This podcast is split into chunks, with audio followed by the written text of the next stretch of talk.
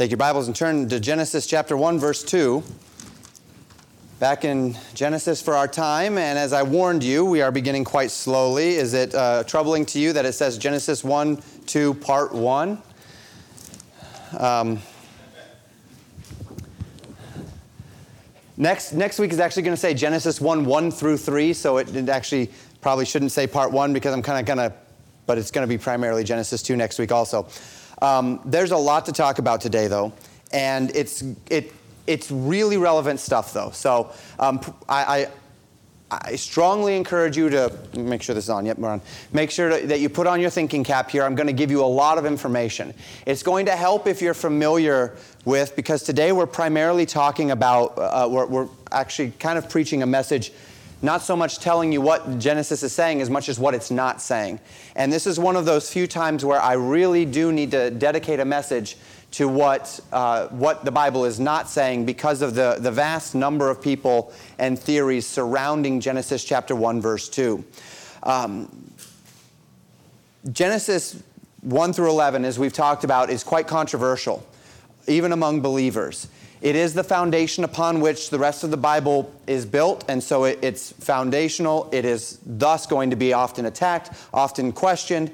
Um, it's going to set the tone in the worldview by which we understand the rest of the Bible. So it's a natural target for the devil, it's a natural target for false teachers.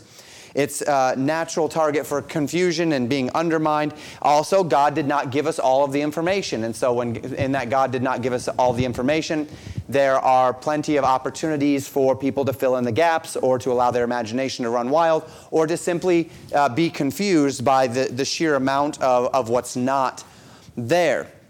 And we are going to come to one of those controversies, controversies today. Um, only considering this one verse, and in, in one sense, just a part of this verse.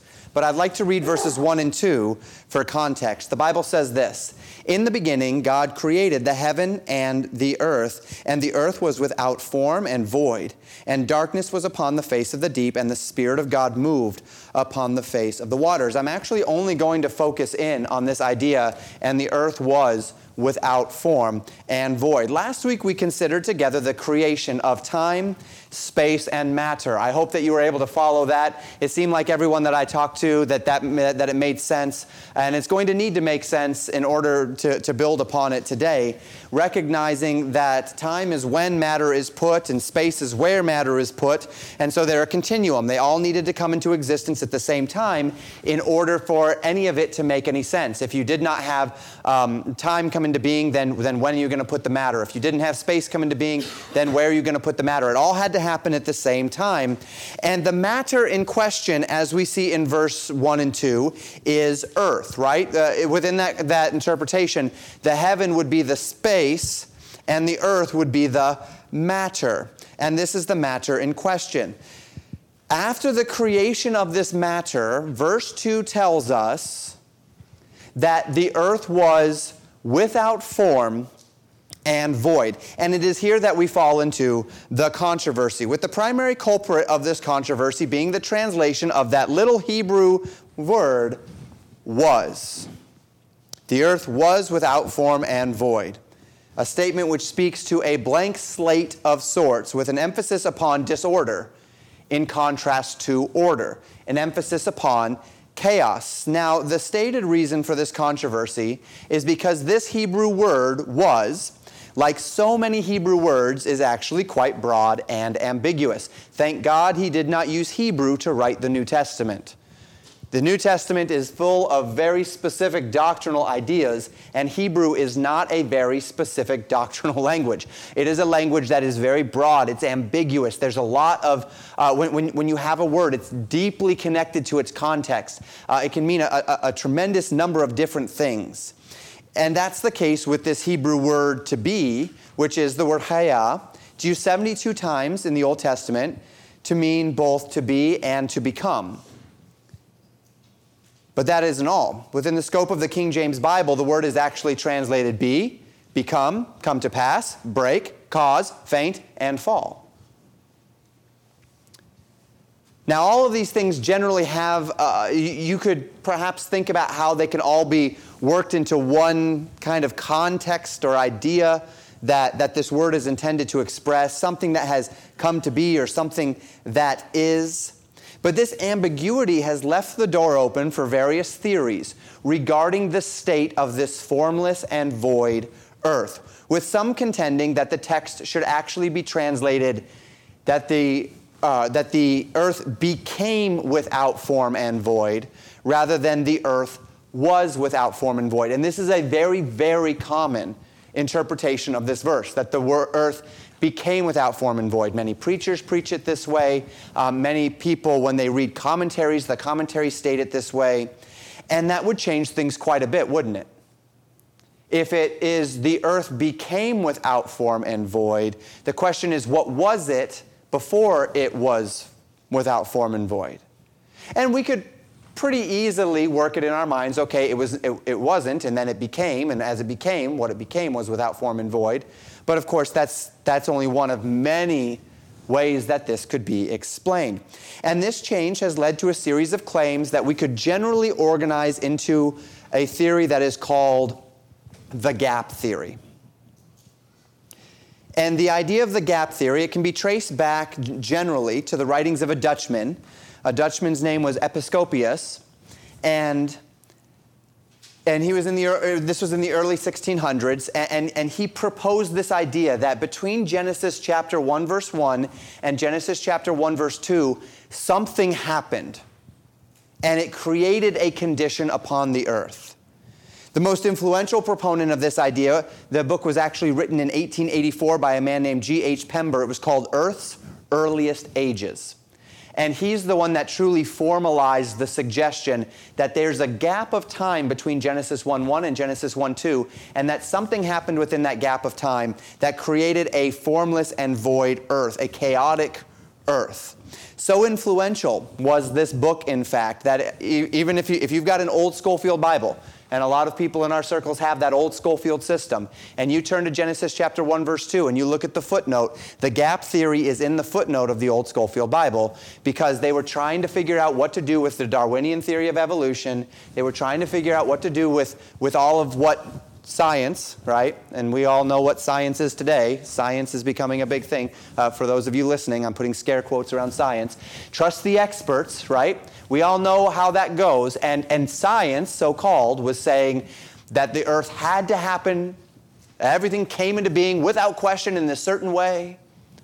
And of course, theology then had to contend with well, they don't know science, so they're trusting them, just like they would hope that the, those scientists would trust the theologians as it relates to theological things, and they were trying to reconcile those things, and the gap theory found its way into the old Scofield Bible. Now, depending on who you talk to, listen to, the ideas behind the gap theory can be very widely divergent. But the essence of the theory is that between Genesis chapter 1, verse 1, and between Genesis chapter 1, verse 2, there was a period of time in which things happened of which the Bible does not tell us. And whatever those events were, they led to the earth being in this state without form and void, chaos. And as you can imagine, this opens the door to all manner of speculation as to what that might have been like. Many have sought to use this gap to reconcile, as the old Scofield system did, the biblical account with the modern humanistic theory of Darwinian evolution. And so they would say that, well, between Genesis chapter 1, verse 1 and Genesis chapter 1, verse 2, as the earth became without form and void, those were billions of years of all of the, um, the, the, Big Bang and the primordial soup and the, the, the single celled organism becoming uh, a, a more um, complex, uh, multi celled organism. And then, uh, then, you know, out of the water came the animals and all of that, right? And, and so they, they stick Darwinian evolution into that, that gap. Others have sought to use this gap to account for the fall of Satan and the fall of the angels into the, the, the one third of the angels into following Satan, the, the demons. And they say that it was within that gap between Genesis chapter 1, verse 1 and Genesis chapter 1, verse 2 that the angels fell, or perhaps were created also and fell, or maybe they were already pre existent. We'll talk about some of those things. This would set the stage for the cosmic battle, which existed prior to our creative context. So the battle between God and Satan actually existed prior to, to Adam and Eve, and prior to the fall of man, and prior to the creation account. Others simply like to leave the door open.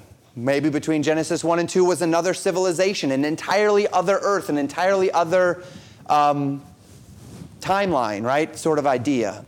Often with an eye toward the end of our own story, with many believing that the judgment of man in Revelation it, that in that, God will do the same thing in Revelation that He did between Genesis chapter 1 and chapter 2. They say that there was a civilization, that it was evil, and that God thus destroyed the earth, judged the earth, destroyed the earth, melted it with a fervent heat, and created this formless and void state in which God then rebuilt another creation. So there's all of these theories that go around. Very interesting. And if I'm introducing these to you for the first time, I'm not trying to do so to confuse you. But as I said, and I'm not going to talk about a bunch of the different spurious interpretations, but this one is big, or different spurious theories. This one, however, is all over the place, and I have a lot of people, whether it's in the jail when I'm counseling, I have people that, that come up to me and ask me about this theory. So I, I'm going to spend the entire time today addressing this theory. So let's think through things together. On the one hand, yes, at any given time, the scriptures, uh, as we understand them, are missing things. So, missing is the wrong word. God left a bunch of stuff out, right? There's a great deal of things that God chose not to tell us. He chose to leave out plenty. And it is wholly within God's right, of course, to do whatever He will, both with us and after us and anywhere in between. It's perfectly within God's right to have had a bunch of stuff happen that He chose not to tell us from history and that He chose to leave out, even if they did in some way, shape, or form affect the earth as we know it. But there are major problems with any sort of a gap theory. And that's what I want to help you understand today is that any sort of a gap between Genesis chapter 1 verse 1 and Genesis chapter 1, verse 2, no matter what you put into that gap, if it took any matter of time, more than just a few minutes, that gap does not work biblically. And I want to show you why. And I'm, I am going to hit a couple of the individual theories themselves. Of course, there's too many for me to hit them all. And then I'm going to give you a broader understanding of why it is that gap does not work. If you'd like to discuss, explore the, the discussions around any of the specific and individual theories that you understand and that you might be interested in or that you might have committed to or whatever the case may be, I invite you and encourage you, in fact, to come see me individually on those things. Uh, I also encourage you, if you are confused about these things, to seek out other resources. And a very good place for this, as it relates to biblical creation, is the ministry of Answers in Genesis. Answers in Genesis is an apologetics ministry. They're not, if, if you're looking for the, the pure science of creation science, they're not the best ministry to go to. There are others that, that are significantly more rigorous on the science end. Answers in Genesis is significantly more apologetic. So, what they're doing, they're evangelistic in focus. So, they try to keep things a little bit more basic, uh, but they give good answers to a lot of questions. So I'd encourage you to, to, to, pursue some of those on Answers in Genesis' website if you would like to seek to more resources on this. They do have a very good staff of scientists and theologians that are dedicated full time to speaking on the issues surrounding Genesis chapters 1 through 11. But allow me to speak generally. And I believe the most important of these um, is to speak to this idea of the language. Usually, when, um, in my experience, in the order of operations surrounding honest Christians who are looking into this topic. Um, it, the, it begins with a questioning of the interpretation or the translation of this passage surrounding this little verb was. I'm not talking about Christians who are being disingenuous or those who are, are trying to reconcile humanism into the Bible but I'm talking about Christians who are honestly trying to understand the Bible and they're going places and they're looking for answers. And this issue of the translation in Genesis chapter 1, verse 2, with many teachers insisting not just that the translation, the earth became without form and void, is valid or possible, but they insist that it is essential to the text, unambiguously correct. I want to speak to that. Now, I am not one typically in my preaching to fall back upon or to appeal to the original languages as, my, uh, as the natural course of my preaching. Uh, we talk about it on Tuesday nights quite a bit more. Um, those of you that, that know me know that I know Greek quite well. I do not know Hebrew nearly as well. Um, But the reason why I don't like to appeal to the original languages is twofold. First, we do have a very reliable translation. And you speak English, not Greek. But second, you don't know the original languages. And this puts me in a place where I can make any claim I want and effectively insist that you have to trust me that those claims are true because I know the original language and you don't. And that sounds very Catholic to me. That, except they did it with Latin rather than with Greek, right? That you're not allowed to, or you can't know your Bible unless you know the Latin. And so they would train their priests in the Latin, and then the priests would be the ones, and particularly those who are higher up, and they would be the ones to interpret, and then they would hand down their, their interpretations from on high, and then insist that you have to believe me because you don't know the original languages and that you can't trust your Bible. Instead, you must come to me, and I will open the scriptures and I will tell you what they say from the original languages. And because you don't know them, you have no recourse to argue with me about whether or not it is true, which puts me in a position of power over you that I don't want and that I don't even believe exists. I'm not interested in that. And so that's why I don't often bring the original languages into my preaching formally because this is such a strong part of the argument, however, that these gap theorists use, the Hebrew argument. I want to show you a few things. And I'm not going to show you these, these things directly related to what the, he, what, what the Hebrew means. Anybody can open the, the, their Strong's Concordance and find a, he, a word and, and, and tell us what the definition is.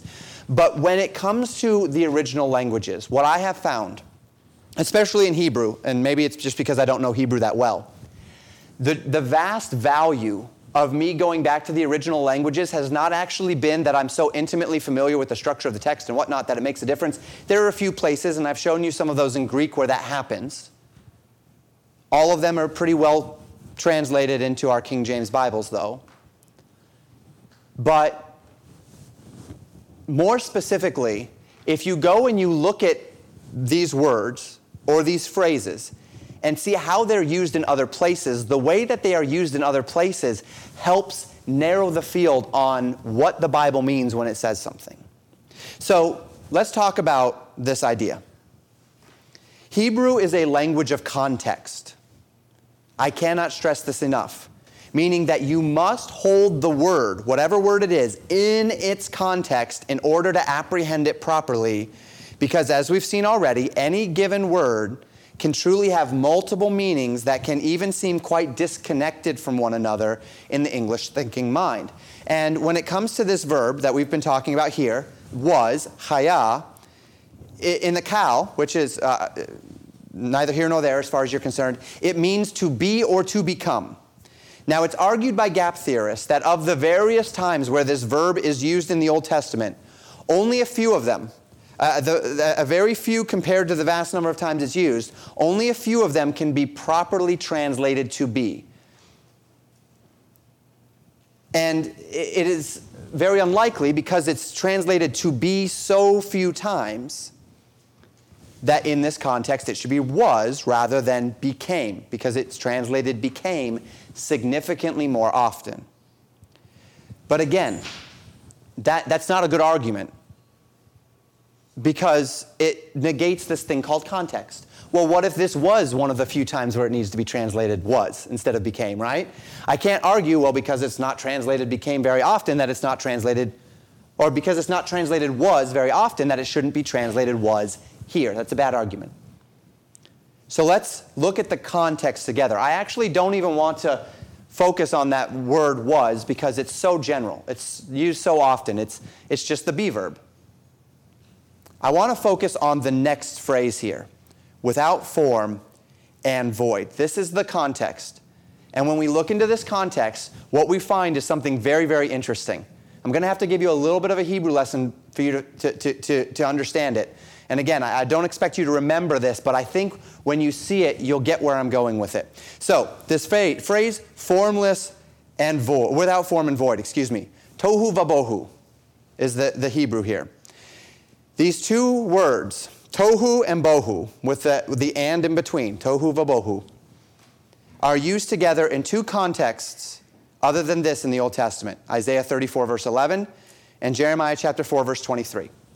And if we go to specifically that Jeremiah passage, what we find is that that Jeremiah passage is using tohu vabohu in the exact same, not, not just in the exact same structure, but it's actually referencing the, creating, the creation account.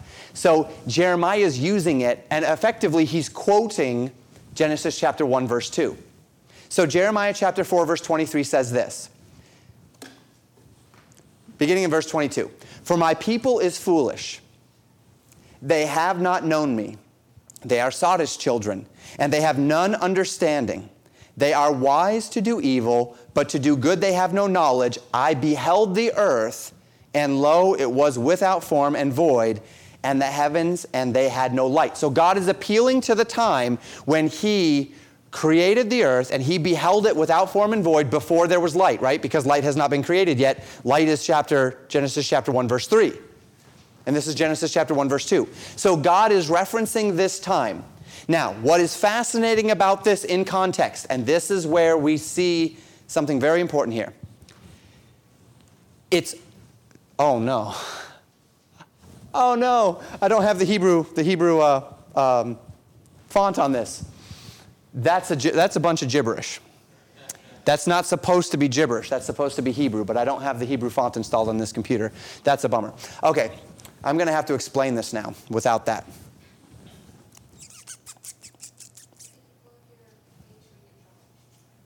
I don't have that computer connected.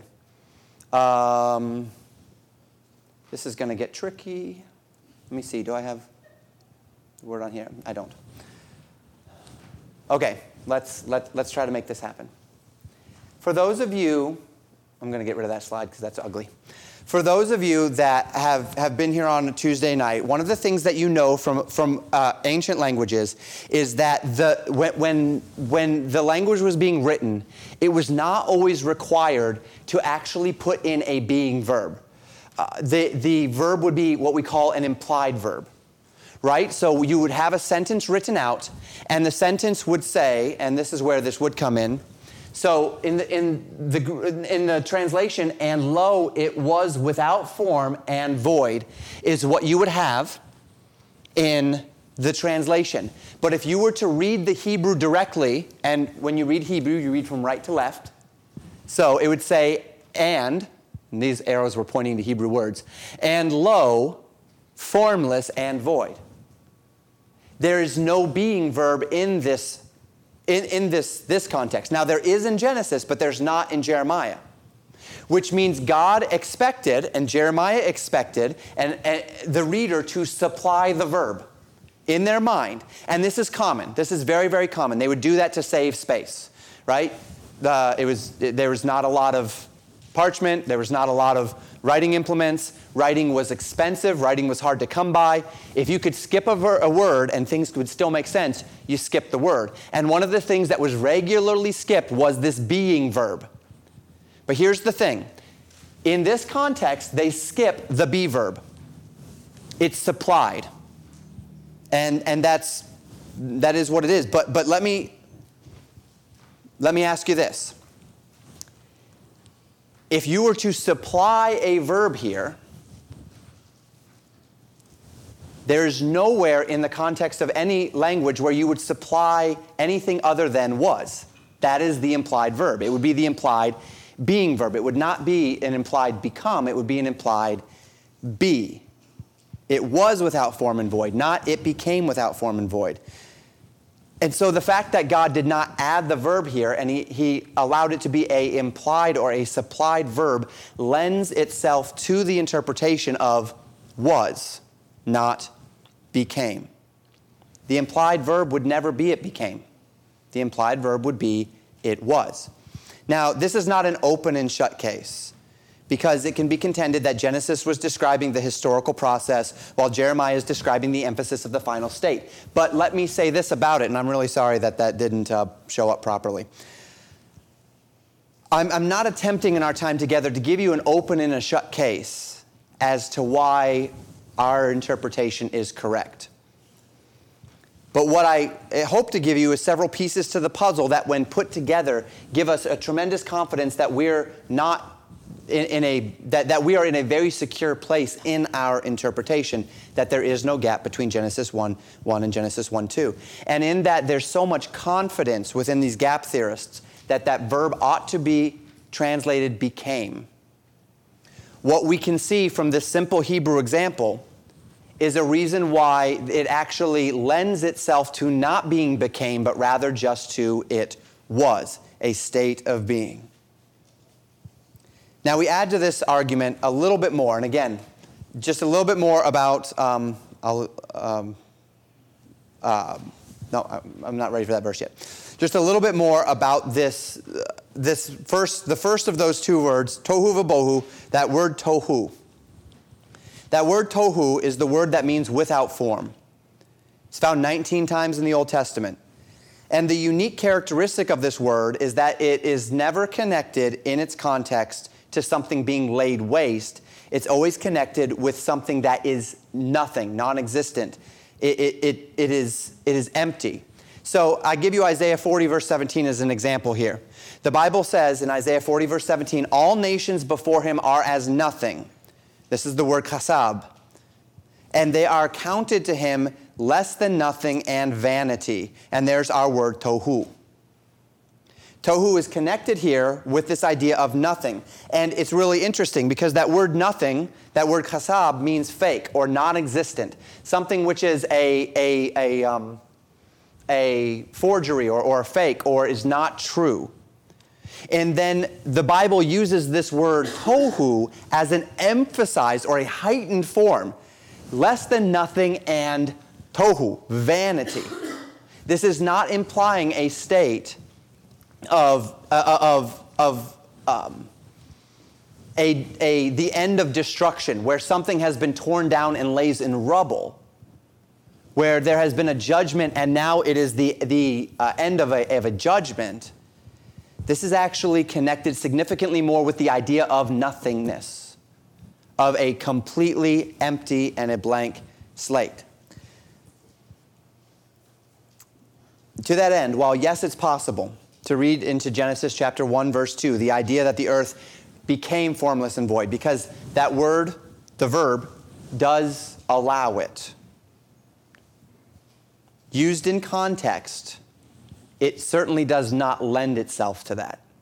It much more lends itself to the idea of the earth was as a state of being, formless and void. Okay, so that's the textual argument. Done with, done with Hebrew. I hope that um, it can help you if you come across someone who tries to make the argument, the, the, the language argument. I don't expect you to remember that, but at least, if nothing else, uh, you won't be troubled by their claim because you know that there's a good explanation from the Hebrew as to why it is that that claim is not valid. So we come back to Genesis chapter 1, verse 2, and there are other problems with the gap theory, and I want to address these. First, put in the context of what we considered last week in Genesis chapter 1, verse 1, about God creating space, time, and matter, the implication of there being a gap between verse 1 and verse 2 implies that anything that happened between them, chapter 1 and chapter, or verse 1 and verse 2, happened within the context of our space, time, and matter. Right? Within the context of our timeline, if we want to put it that way. Our universe and our timeline. Anything that happened between Genesis chapter 1, verse 1 and Genesis chapter 1, verse 2, because the Bible says in the beginning God created the heaven and the earth, it happened within our timeline and within our universe. And this is troubling. Now, I'm not going to get into a debate about whether there could be alternate timelines and all of that. This introduces theological questions which are not just beyond the scope of Genesis chapter 1, verse 2, but are actually generally unprofitable for us to think about. Uh, unless you're an apologist, don't waste your time. But do consider with me the implications of there being a series of events that exist within our time and within our space, the universe as we know it, prior to the six days of creation found in Genesis chapter 1, verse 3, or initiated in Genesis chapter 1, verse 3 and following. First, that means there was potentially another creation. whether we, we regard that creation as just the angels or whether we regard it as entire civilizations, we know at least that time, space, and matter all existed because that was Genesis chapter 1, verse 1. And coming out of this period was a formless and a void earth, so the earth must have played some role in the events of that time, right? The earth must have had something to do with it, or else the earth would not be formless and void if it was previously populated. It wasn't just a spiritual battle in the heavens or something like that because the earth played a role, right? So it had some sort of material stakes. Say, well, Pastor, what's the problem with that? Why would that matter? Well, here's the thing. In Exodus chapter 20, verses 8 through 10, God was giving the nation of Israel the Ten Commandments. And as he did so, he reflected his character to them. And he said that one of the ways that he was going to reflect this to them was in the structure of the Sabbath day, right? God established by law the Sabbath day. So Exodus 20 gives us the 10 commandments, and the fourth of those commandments we read in Exodus chapter 20, beginning in verse 8. The Bible says this Remember the Sabbath day to keep it holy. Six days shalt thou labor and do all thy work. But the seventh day is the Sabbath of the Lord thy God. In it thou shalt not do any work, thou, nor thy sons, nor thy daughter, thy manservant, nor thy maidservants, nor thy cattle, nor thy stranger that is within thy gates. Okay, so God is establishing these rules, and it is these Sabbath rules where no one does any work, and and then he appeals to something in verse 11. He says, For in six days, notice this, in six days the Lord made heaven and earth, the sea and all that in them is, and rested on the seventh day. Wherefore the Lord blessed the Sabbath day and hallowed it. Did you see what just happened there? In six days, God said, and He's appealing to these six days to be the very foundational argument for the work week, for the day of rest, for His character in the day of rest. What did He say He did in six days? Did He say light and everything after light? He said the, hev- the earth, the heaven and the earth. That's Genesis 1 1. The sea, that's Genesis 1 2. And all that in them is, that's Genesis 1 3 and following. Which means when God says, when the six days of creation started, he goes back to Genesis 1 1. He does not go back to Genesis 1 3. The six days of creation began at Genesis 1 1. Exodus 20 states that. God stated that on the mount himself, and he used it to appeal to his Sabbath and to the very elemental structure of his design. So everything was created in six days. And unless we want to contend, by the way, that the angels exist outside of our timeline of time, space, and matter, that means the angels must have been created within that six days too, because the Bible says he created everything that in them is. And we'll talk more about that in a few moments. But what we find then is that God specifically states that the heaven, the earth, and the seas were created in those six days. This would directly contradict the idea that between Genesis 1 1 and 1 2, there is a gap of time. It cannot be.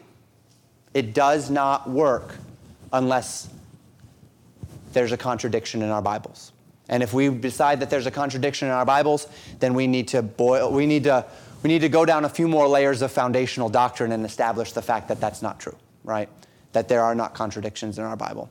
We need to talk about preser- that. That's an argument for inspirational preservation, uh, for inspiration, preservation, and, and, and the like. So we, we see that here. Well, what else? What else you got for me, Pastor? I know I'm going at a pretty fire hose pace here, but stick with me. Once again, I stress the importance of the fact that this supposed gap exists within our space, time, and matter as we live today. And the reason why I stress this again is because at the end of God's creative work on the sixth day, he says something very, very consequential, not just to this argument, but to the whole understanding of the Bible and its history and what we're doing here and why we're here and what God's doing and what God will do at the end. And we read that in Genesis chapter 1, verse 31. The Bible says, God saw everything that he had made, and behold, it was very good. And the evening and the morning were the sixth day. So God saw everything as it existed, and he called everything as it existed that he had made very good. Now, this is a declaration from God. This includes, as Genesis 1 1 presents it, time, space, and matter. And it was all very good. If sin was present in the world at this time, or death was present in the world at this time. Some gap theorists would say sin was already there. If, if Satan had already fallen, then sin existed, right? Other gap theorists would say, no, not sin, but definitely death. Well, we'll talk about that more in a minute. If death or sin existed, either through some destruction or because of some judgment or because of the fall of Satan, there's no way that God could look at that creation and call it in his eyes very good. That would be contradictory to his character. If the gap between Genesis 1 1 and 1 2 was a gap of billions of years, whereby evolution was taking place through, through the principles of survival of the fittest, where the weak were dying they were diseased and they were weak and they were dying, and the strong were destroying the weak. And the earth, as we know it, was built upon, the, the, upon death and destruction, the bones of the, of the weak. God could not call that very good. That, that's, that's not very good. The evolutionary, the Darwinian evolutionary process of survival of the fittest is anything but very good. Thank God we don't live by that as humans. Imagine if we lived by survival of the fittest as, as, as humans. Uh, it would be chaos, anarchy, destruction. But things get even messier than that. Because if death had already entered into our time, our space, and our matter, either through the process of death before um, uh, death and destruction demanded by Darwinian evolution or through satanic rebellion, so much so that the earth was destroyed in the fight or whatever it might have been, or had been judged by God during this gap of time, some other civilization, or, or, or even with anything, anything within our timeline at all, then death existed and possibly sin existed also. And if that's the case, then once again we have a contradiction in our Bible. Romans chapter 5 verse 12 says, "Wherefore as by one man sin entered into the world, and death by sin, so death passed upon all men for that all have sinned." Verse 18, "Therefore as by the offense of one judgment came upon all men to condemnation, even so by the righteousness of one the free gift came upon all men unto justification of life." If death existed before sin, then sin did not, then, then death did not come by sin. Sin did not bring death, death predates sin. And if death predates sin, then Christ paying for our sins cannot overcome death for us. Right? Sin, Christ paying for my sin cannot overcome death if death is not a result of sin. The whole point of Romans 5 is that death is the result of sin. Therefore, if Christ comes and deals with sin, he can also deal with death. And if that is indeed the case, if sin did in fact come into our timeline, so let's say, okay, okay, Pastor, you, you got me there, so then sin brings death, but death existed, which means sin existed before our creation. Solve that problem. Okay, now we've got another one. That means that sin predates Adam in our, in our context. That, that, that, that sin existed in not just time and space, because we know that because Lucifer sinned before Adam, right? But brought it into matter. Because matter was destroyed on the basis of something, right? Judgment came into matter. And if, and if Adam was not the progenitor of sin in God's creation, so that creation was touched by the effects of sin before Adam fell to sin, once again, then Christ coming in the form of a man doesn't matter because the man did not bring sin into creation. So Christ coming as a man to undo what Adam did as a man would not undo all of sin upon creation, it would only touch man. And then once again, everything that we understand from the Word of God as it relates to God's plan falls away, it crumbles beneath our feet. Christ effectively undoing Adam's sin would not undo all sin. It would not undo all the effects of sin upon creation because sin had touched creation prior to Adam. And that just does not work. To this end, if you believe that sin and or death existed in our timeline, in our time, space, and matter prior to Adam's fall, then Jesus becoming a man, living a perfect life, dying on the cross to bear the sin of the world, doesn't actually solve the problem. And the Bible tells us that Christ solved the problem, which means that does not work. And this is where a theory, which you might say, well, Pastor, why does it matter? Why, why do you have to devote an entire sermon to this? You're confusing people and whatever else. Why does it matter? Well, this is where ideas have consequences, right? Because it doesn't really matter to me in theory that you believe that something happened between Genesis chapter 1, verse 1 and Genesis chapter 1, verse 2. But the problem is, is that if you actually believe that, then you can't also believe Genesis chapter 20, verses, verse 11. If you also believe that, then you can't actually believe Romans chapter 5, verse 12 and 18. And now we do have problems.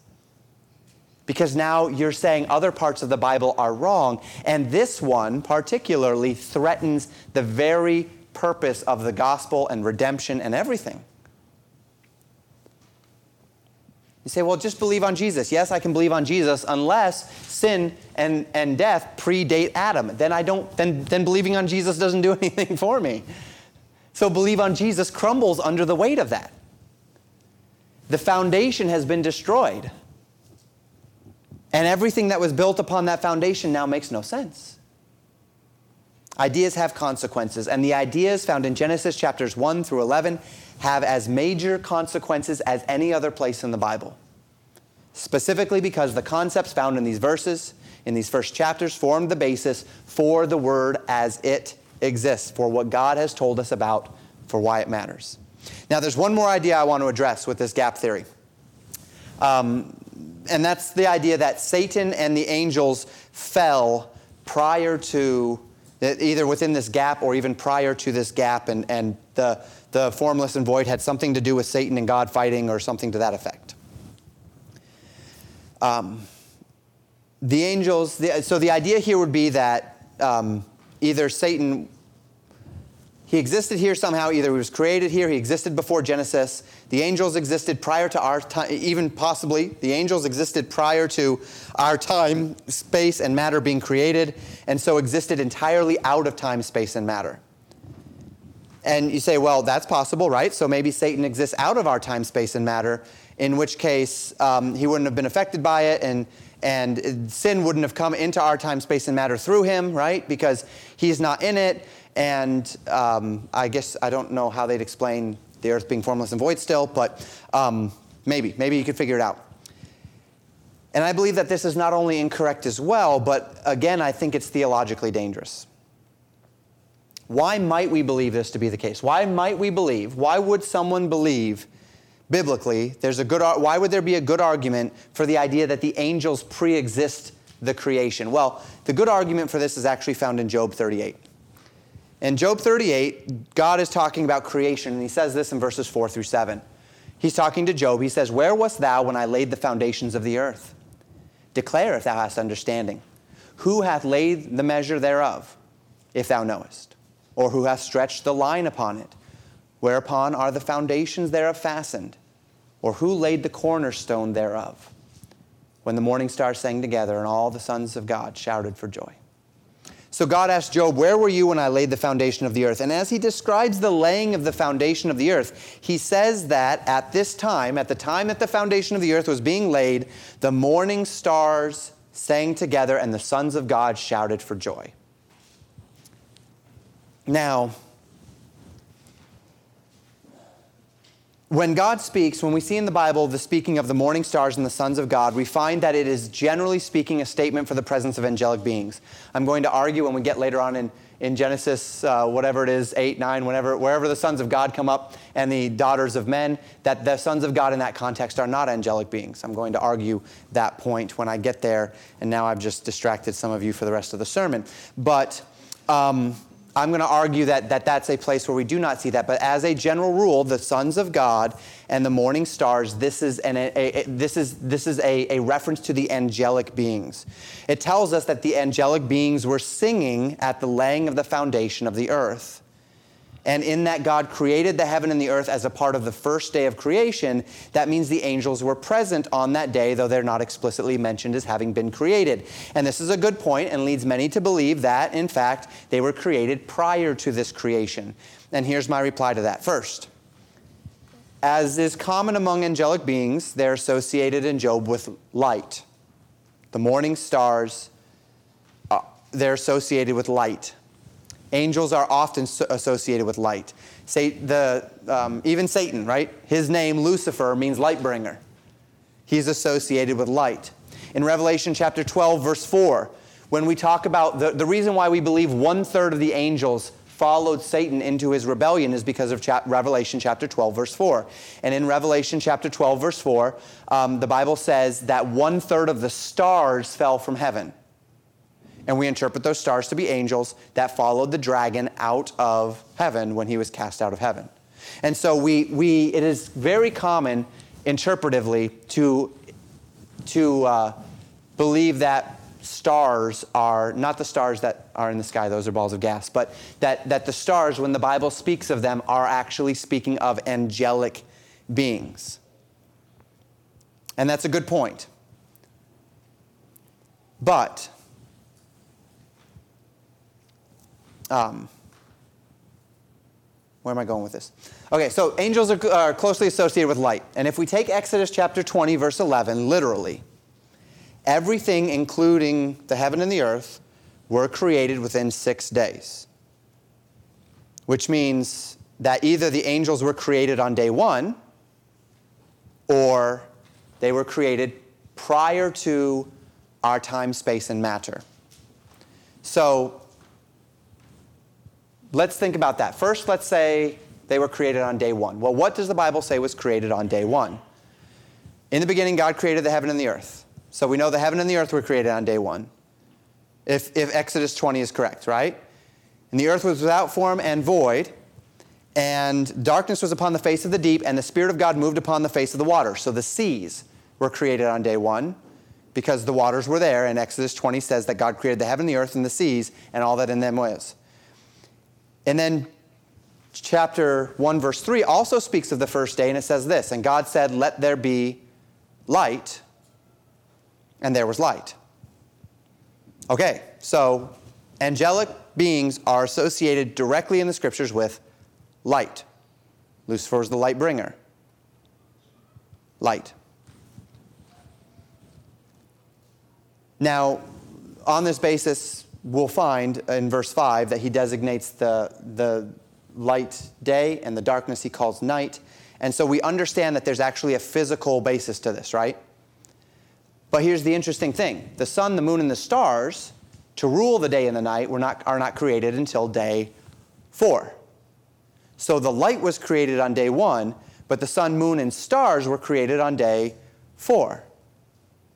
So there's no reason why the morning stars, these light bringers, these light emitters, could not have been created on the first day and sung as the foundations of the earth were laid. Because it was all the first day. God created them on the first, God created light. And we know that that light is not the sun and the moon and the stars, because that's day four. God created light on day one, and a part of that light very easily could have been the angels, because they are the morning stars. Lucifer is the light bringer. They are light, whatever that means. We don't know what it means that angels are light, except that they are light. And to that end, it's no problem no problem to believe that the angels were created and they were able to be singing as the foundations of the earth were laid. So that's not a problem that we have to reconcile per se. But there is a problem with the idea of the angelic beings being outside of the context of our time, space, and matter. If they existed prior to the heaven and the earth being created, so in the beginning, prior to the beginning, prior to God creating our timeline and everything else that's involved with it, and this is an argument that depends very strongly upon my argument last time. Do you remember how last time we were together, I taught on the implications of God being outside of our time and space and matter? Now, I'm going to make an argument here based upon that. The Bible does not say in Genesis 1 1, in the beginning, God created time, space, and matter. I hope you recognized last week that when I told you that God created time, space, and matter in Genesis 1 1, that, I, that it, it was a philosophical argument, right? That I was making a a philosophical argument for the existence of time, space, and matter found there because beginning heaven and earth. Now, maybe, just maybe, that's not all of what Genesis 1 1 was trying to say. And if that's not all of what Genesis 1 and God had already created time, space, and matter, then this doesn't matter. But if what I said last week was true about Genesis 1 1, and I, be, and I think Philosophically, there's a really good argument that w- the argument that I gave is solid at, at least. If not foolproof, it's solid. We said that because God is not bound, and, and remember, I made, I made many claims based upon the fact that God exists outside of our context. And I said, because God exists outside of our context, He is thus eternal, omniscient, omnipotent, and omnipresent. And we can actually draw out those characteristics of God on the basis of the fact that God is outside of our context of time and space and matter. Well, let me ask you this if Satan is outside of our time, space, and matter, if he was created outside of that context as well, so that he is not bound by our time, our space, or our matter, which doesn't even make sense because he'll occupy the lake of fire in our time, space, and matter for eternity. But if he is not bound by our time, space, and matter, well, then what does that say about Satan? Satan is also then omnipresent. He also exists outside of that context of time. He also can see all things at once, right? Anything that would exist outside of our time, space, and matter, but that interacts with our time, space, and matter would be unbound by it. That's not what we believe. We believe that Satan is finite, that Satan is created, and that he is not just a created being, but that he is a created being who is bound to our rules. The, not, not, not our physical rules, but the, the rules of the spiritual, right? That he cannot read our minds, he cannot see the future, he cannot see the past, he does not exist everywhere at once. He is not omnipresent, he is not omniscient, he is not omnipotent. And in fact, we know he's not omnipresent, omniscient, and omnipotent because the Bible tells us such. So it would not make sense that he would exist outside of the context of our time, space, and matter, but be interacting with it if indeed the fact that God is eternal, omniscient, omnipotent, and omnipresent uh, can be inferred from the fact that God is outside of our system. So I've built argument on top of argument on top of argument there, but it makes sense to me. So, you know, there's that. So, so on the first day, we, we see God create light. And, and we see uh, light being, it's perfectly consistent for us to believe that Satan and the angels were built, were made on that day. The Bible says Lucifer among the angels is a created being that he goes to and fro throughout the whole earth, that he is not omniscient, he does not know everything, he does not know the end from the beginning, but more so, we believe that Satan will be judged within our timeline, that Satan will one day op- uh, occupy a literal space within the context of time, space, and matter called the lake of fire, which means Satan must be bound to our context of time, space, and matter. And if Satan is bound by it, then it stands to reckon he was created within it. And if he was created within it, then according to Exodus chapter 20, verse 11, he was created within those six days. Because that's where everything was created the heaven, the earth, the sea, and all that in them is. And by the way, do you remember me saying a while ago uh, that it isn't really worth our time to consider the concepts of other timelines and universes. Today it's called the multiverse theory and such. And maybe some of you are dissatisfied that I'm not going there. But if you follow what I said about Satan just now, apply that same standard to Jesus as the second person of the Godhead. He entered into our timeline through being born by the Virgin Mary. He took on flesh. He bound himself to our time, space, and matter, not just temporarily, but eternally. And many of your questions about alternate timelines and answers will come close to a much more doctrinally consistent idea because God, the God of the Bible, is now bound eternally through the second person of the, the, the Trinity, which is what we're talking about next week, the Trinity. He is now bound to our time, space, and matter for eternity because he's a man. The second person of the, of the Trinity is. So, all of these things we've considered. This is the sum of them. I sought through this message to speak to a common interpretive disagreement among very many well meaning Christians. And I contend that to hold to that orthodox claim that the heaven, the earth, the sea, and all that in them is was created in a literal, six literal 24 hour days is the most biblically consistent. I furthermore contend that to step into, in this case, the gap theory, is not simply some simple disagreement about origins, but rather and, and one that makes little difference as it relates to things that we can't know anyway, but rather that it actually can lend itself to a fundamental denial of more important and significantly more consequential doctrines and can end up casting doubt even upon the purpose and life and ministry of Jesus Christ himself if we're not careful. And if you followed my arguments today, you might have to listen to this again online in order to kind of wrap your mind around all the information that I put out. And if you find them compelling, then there's something very wonderful and something exciting about that. Not, not that you found my arguments compelling, but if you take the argument that I have made today and if you, if you agree with it or if you find it compelling, what that means is that you can very simply open your Bible, read the words that God gave you by inspiration, preserved from generation to generation, translated competently into the English by faithful and godly men, and you can trust them. And that's a really wonderful thought, isn't it?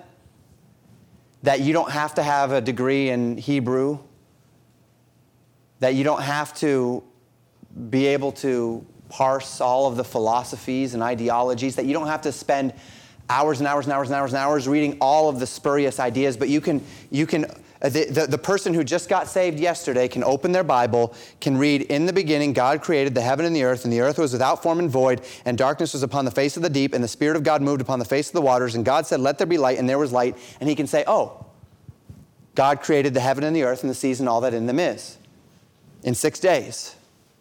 And on the seventh day, he rested. And you can believe it. And you can trust it. And yeah, someone can get up here and spend an hour telling you why and putting all of those pieces together. But at the end, if, if, if you have just opened your Bible and trusted it and believed it, you're actually walking away today without me having changed your mind about anything. That all of this time and effort, and believe me, it was a lot of effort that I put into writing the sermon, um, didn't actually change anything, and that's what I want. Like, that's what I hope.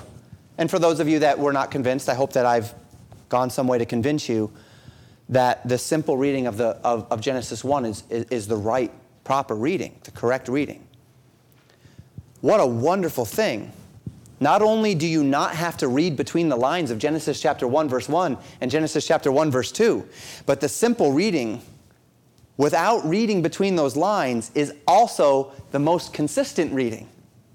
Not, it's not that you just don't have to do it, it's that it's the best. It's the safest. It's the one that makes the most sense. It compromises no doctrines. It conflicts with no deeper theological understanding. It properly reflects the gospel. It properly reflects the presence of sin and of death. It properly reflects our context of time, space, and matter as we see it and as we understand it. And you don't even need a degree in ancient Hebrew to get there. In our book sermon on Genesis, my primary point of application was that God wants you to know Him. And there are things that happened in history that God has not seen to tell us, of course, seen fit to tell us. And we're going to cr- run across those. And I'm going to have to stand behind this, this pulpit and I'm going to have to put up my arms like this and say, I have no idea what happened there. But God has given us what we need to know, hasn't He?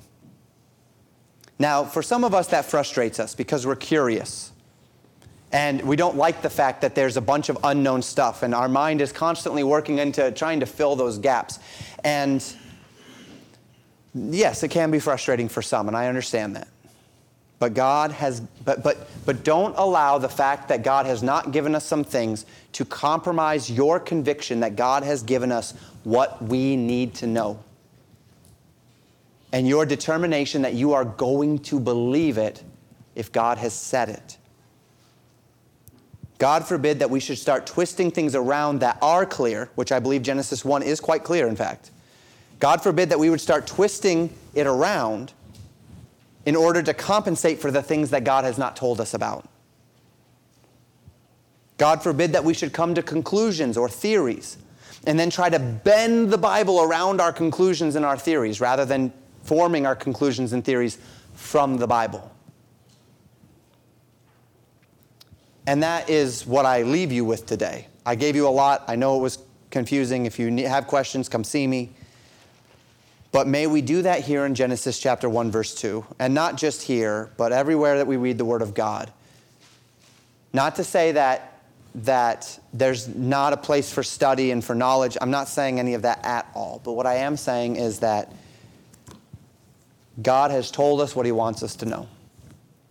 And He's told it to us in the clarity that is necessary for us to find in the Word of God consistency from beginning to end. And if the plain sense makes the most sense, then we don't need to seek any other sense.